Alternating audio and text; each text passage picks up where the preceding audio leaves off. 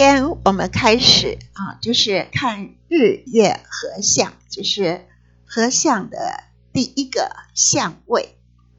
所以日月合相，那么它必然是生于新月，就是初一、初二。所以这个时候就会显示出日月合相。所以在这一天，你抬起头是看不到月亮。因为月亮要有光，才会有月相，所以这样人的人格特质，就好比说，你把鸡蛋都放在一个篮子里。我有一个课程，就叫《月亮八种人格》，那么第一个要讲的就是新月型的人格，也就是日月合相。所以日月合相的人，他们不是非常的理性，因为月相也是意识之光，所以他有很强的直觉本能的能量。我先生就是双鱼的日月合相，那他就是初二出生，所以他常常不做什么计划，都随他的高兴。日月合相的人呢，他喜欢往前看，过去的就过去了。所以日月合相的人，他们会看重未来。所以异性父母对他们来说是第一个亚当或是夏娃。我先生小的时候就常说，他长大了要娶他的妈妈。所以。他非常的喜欢母亲，所以日月合相呢，就是非常喜欢他的异性父母。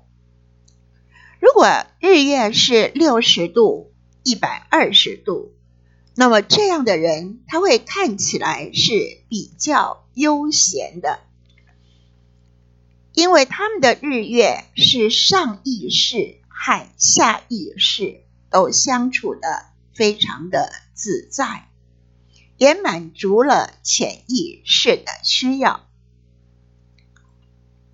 如果日月九十，那么他出生的时候，月亮就是一半，我们说是上弦月或是下弦月。所以白羊月亮，呃，或者是太阳白羊月亮巨蟹。所以他前世可能做过战士或母亲，所以这两个是他呃内在两个不一样的个性。日月合相的人呢，他们做事情就会凭着直觉去做。可是如果月亮是日月负相位，你可能就只能满足。太阳或是满足月亮，所以你只能满足一部分的自己。太阳代表我们的上意识，而月亮代表我们的下意识。所以日月合相的人，他们上下意识非常统一，因此也比较单纯，比较没有内在的毛病，呃，这个矛盾。所以有一点，各位啊，提醒大家啊，如果这个人他是日月合相，那么他的呃幸运点很可能就在他的上身的附近，所以他们有很强大的本能和直觉，尤其是太阳、月亮在水象的星座。所以他们有一个私人的领地，喜欢享受属于自己私人的时间和空间。太阳、月亮都是非常重要的星。我们如果看星盘，都会重视太阳落的宫位，或是月亮落的宫位。那么，如果你的日月合相，那么这个日月合相的宫位就非常的重要。如果你是上升狮子，太阳就是主星，所以日月合相，太阳就是更强。如果上升巨蟹，月亮就是主星，所以月亮就变得更加的重要。因此，你想想看啊，日月合相的人，他们如果有上升狮子或者是上升巨蟹，这个日月合相也变得更强。所以，太阳所落的宫位。都是我们成为自我超越英雄之处。我们都希望能够创造一个更好的自己，更理想的自己。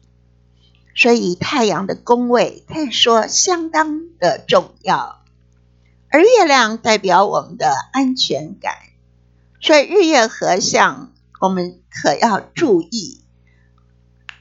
这个宫位就相当的重要，所以日月合相，狮子上升或巨蟹上升都是你的命主星。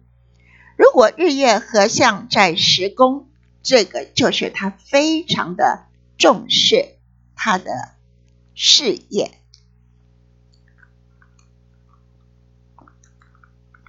但是啊，日月合相的人。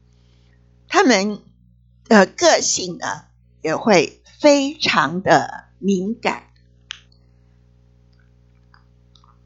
所以，如果是男人，可能爱上自己的月亮母亲；如果是女人，可能会爱上自己的太阳父亲。这样的人喜欢去呃接触到。就是最需要的人，他们是一种习惯性的动物，除非有很强的天王星，例如天王星在一宫或天王星在上升，而月合相的人也有令人羡慕的活力和本能，所以他凭直觉就能读出非常多的讯息。如果是日月一百八，他可能是会有一些客观的思考，但是合相的都非常的主观，他不太注意外在的环境。日月合相的人，他们也非常的独立，是宁愿靠自己，而不愿意去靠别人。尤其日月合相在第一宫卦上升，可以说是相当自我中心的。如果日月合相又落在自我中心的白羊和狮子，所以这种嗯，这种特别重视自己的特质就更强。如果日月合相在第十宫，他甚至可以牺牲啊，代表对宫四宫的家庭生活，而希望自己完全能够表现在公共的场合。如果日月合相在三宫九宫，就特别重视心灵的追求；如果是在二宫，那就会特别重视生命的财富。所以合相的心。这个宫位就会特别的凸显出来，也是我们会特别注意是否有合相的心。太阳代表我们的理性，而月亮则代表我们的感受。如果日月合相，它的理性跟它的潜意识的感性都是没有冲突的。所以日月合相在狮子，那么太阳的能量就比较强。如果日月合相在巨蟹，那么月亮的能量就比较强，或者是狮子上升，或者是嗯太阳的能量比较强，巨蟹上升，月亮的能量比较强。如果日月合相在五宫，也代表太阳的能量比较强。如果日月合相在呃在四宫，那就代表月亮的能量比较强。